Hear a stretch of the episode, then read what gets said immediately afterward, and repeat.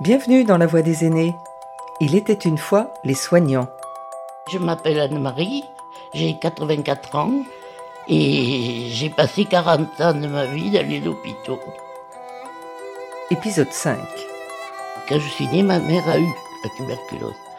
Donc on m'a éloignée, j'avais 5 mois, elle me nourrissait, déménagement en catastrophe chez mes grands-parents et pendant deux ans, isolée complètement d'un choc euh, que maintenant on reconnaît, mais qu'à l'époque, euh, ils avaient fait le nécessaire, j'avais une dame qui me gardait, point. Et je ne comprenais pas pourquoi j'avais une relation si agressive. Euh, mon père était très rigide. J'avais envie de partir. J'étais toujours chez les autres. Je travaillais mal à l'école. Je me suis fait coller au bac, euh, parce qu'à l'époque, il y avait deux parties. La première partie, là, ça a explosé.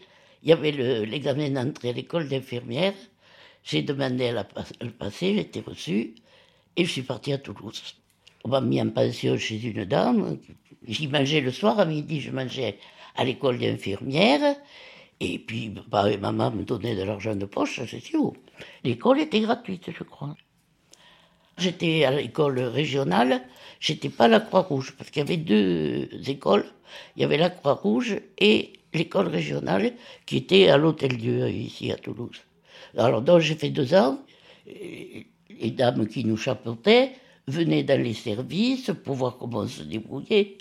Puis on avait des médecins qui venaient nous faire des cours, qui étaient en général pas des chefs de service, euh, ou des internes ou des assistants qui venaient à l'école nous faire des cours suivant leur spécialité. Tous les après-midi, on avait des cours. On était en stage que le matin. Premier stage, les personnes âgées. Mais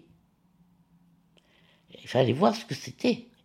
C'était les salles communes d'ici comme euh, au bout du couloir, avec 15 personnes d'un côté, 15 de l'autre, un grand couloir au milieu. C'était vraiment. Moi, je sortais de mon petit milieu bourgeois. Bon, premier stage, deux mois là. Deuxième stage, le centre anticancéreux. Et les premiers cancers, c'était horrible. Parce que on ne savait pas. Il y avait des cancers du sein avec euh, des envahissements. Euh, ah, c'était horrible. Les pansements, nous, on suivait les infirmières. Alors vous teniez ou vous teniez pas. J'ai tenu. Tous les services étaient chapeautés par des sœurs de charité. Elles étaient ou toutes bonnes ou toutes mauvaises. J'ai vu des choses pas possibles. Pour des sœurs dites de charité. Ah, c'était l'époque des avortements euh, comme on pouvait. Et combien de femmes mouraient de ces avortements dans des souffrances terribles. Ces sœurs, je ne peux pas vous dire, mais à les tuer, à les tuer, de voir ça. Donc, après tout ça, eh bien, je suis resté. Et à l'issue, il m'a été proposé, par hasard, parce que ces études-là se sont établies petit à petit. Alors, il y avait une, Madame Angelbert était professeure elle faisait de la bactério. Elle avait un laboratoire de bactério. Et elle formait des laborantines. Bon, moi j'étais partie, je voulais faire les enfants, mais j'avais fait le stage chez les enfants et ça, ça m'avait traumatisé. Je me suis dit, je vais pas être bonne. Ça me révulsait un peu. Je me sentais que j'aurais pas assez de, recul, si vous voulez, que je m'impliquerais trop. J'y croyais pas. Donc, euh, on m'a parlé de ça, je suis allé voir, j'ai eu un entretien avec elle. Et ça, ça m'a plu. C'était faire des recherches. Euh, alors, elle formait des filles. À ma promo, on était cinq. Ça me paraît complètement... Euh, bon, j'ai fait ça. Il y avait, à mon époque, quand j'ai fait labo, qu'une école qui les formait à Paris. Donc, il n'était pas question que je parte à Paris, de vivre une autre aventure. Donc, j'ai choisi ce biais. On était payé au départ comme infirmière spécialisée et on a été assimilé, je ne peux pas vous dire la date, comme euh, technicienne de laboratoire. Moi j'ai fini comme technicienne de laboratoire.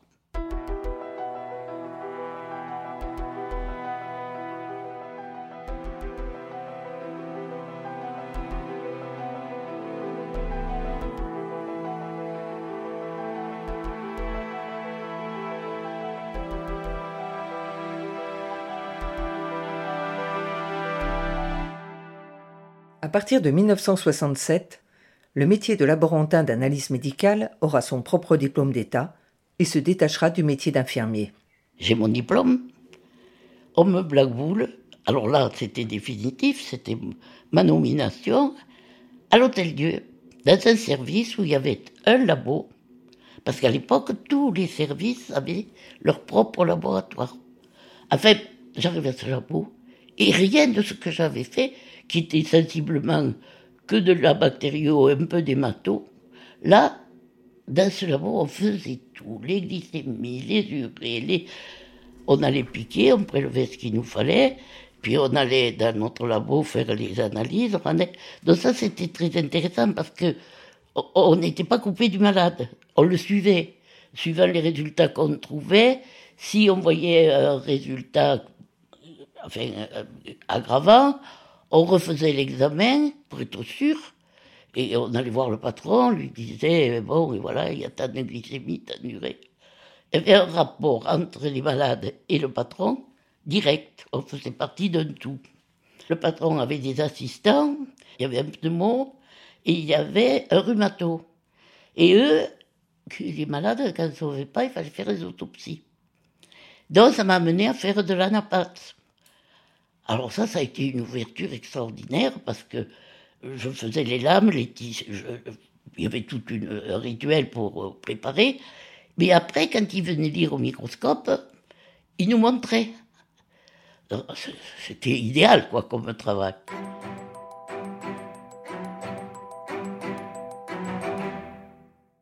On ne peut pas imaginer qu'on faisait les glycémies, on portait le standard des cupules. Si je le raconte, on va dire c'est pas vrai. C'est archaïque. C'est complètement archaïque. Les glycémies, on avait ces cupules de sang qui arrivaient, on les mettait dans un appareil qui était complètement archaïque. Les urées, on les faisait sur des cuves pleines de mercure. C'était dangereux. Les bagues, il fallait pas en avoir parce que c'était ces petites billes de mercure, on en avait partout. Euh, l'anapathe, c'était pareil, ça ne se fait pas au même endroit. Nous, on avait tout ramassé dans un labo. Pourtant, déjà, on en a sauvé. On est les primitifs de toutes les techniques nouvelles. Bon, moi, je ne les ai pas pratiquées. Parce qu'une fois que ces, labos se sont construits, tout a été mécanisé. Oui. On, injectait euh, une sereine dans un appareil, il, il, vous crachait tous les résultats. Bien sûr, ça n'avait plus du tout l'aspect de ce que nous avions fait. Bon, mais c'était comme ça. Mais tous ces médecins qui ont travaillé, ils sont à l'origine de l'avancée de la médecine.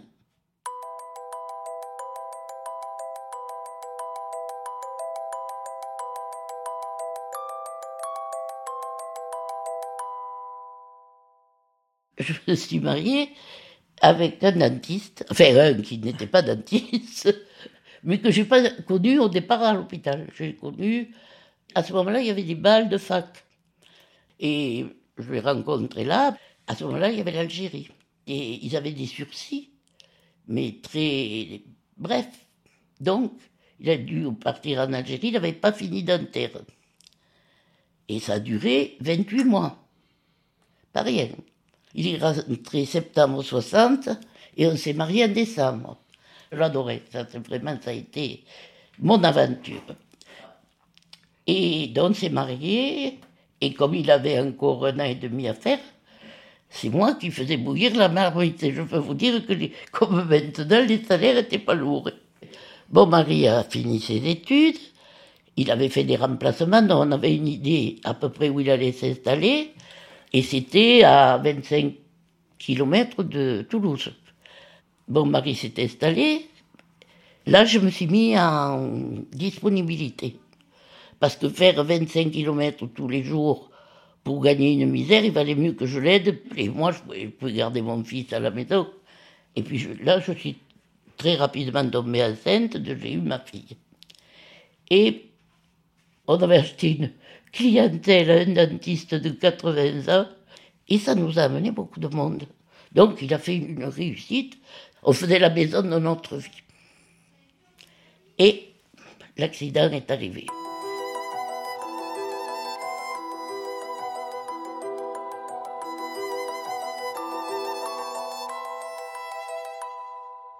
Nous sommes en 1970. La vie d'Anne-Marie vient de basculer. Elle se retrouve veuve avec deux enfants en bas âge. Elle vend tout, repart sur Toulouse, et ses pas la ramènent naturellement dans son hôpital, où elle a toujours conservé des liens avec l'équipe et son chef de service. Je suis allé le voir. D'abord, il était venu à l'enterrement de mon mari, déjà c'était important, parce que moi je n'étais qu'une employée, en fait. Et donc, euh, il a fait des pieds et des mains. D'abord, moi j'avais dans l'idée de faire euh, un mi-temps. Je rêvais. Parce que quand je suis allé à la direction du personnel pour proposer de faire un mi-temps, mais madame, vous n'y passez pas. Mais c'est pas possible. Et comment voulez-vous qu'on organise les équipes enfin, Des raisonnements euh, qu'on n'entend plus? Puis j'ai réussi surtout à faire la journée continue, ça, ça m'allait bien, et à faire un horaire qui me convenait pour amener les enfants et les, aller les chercher.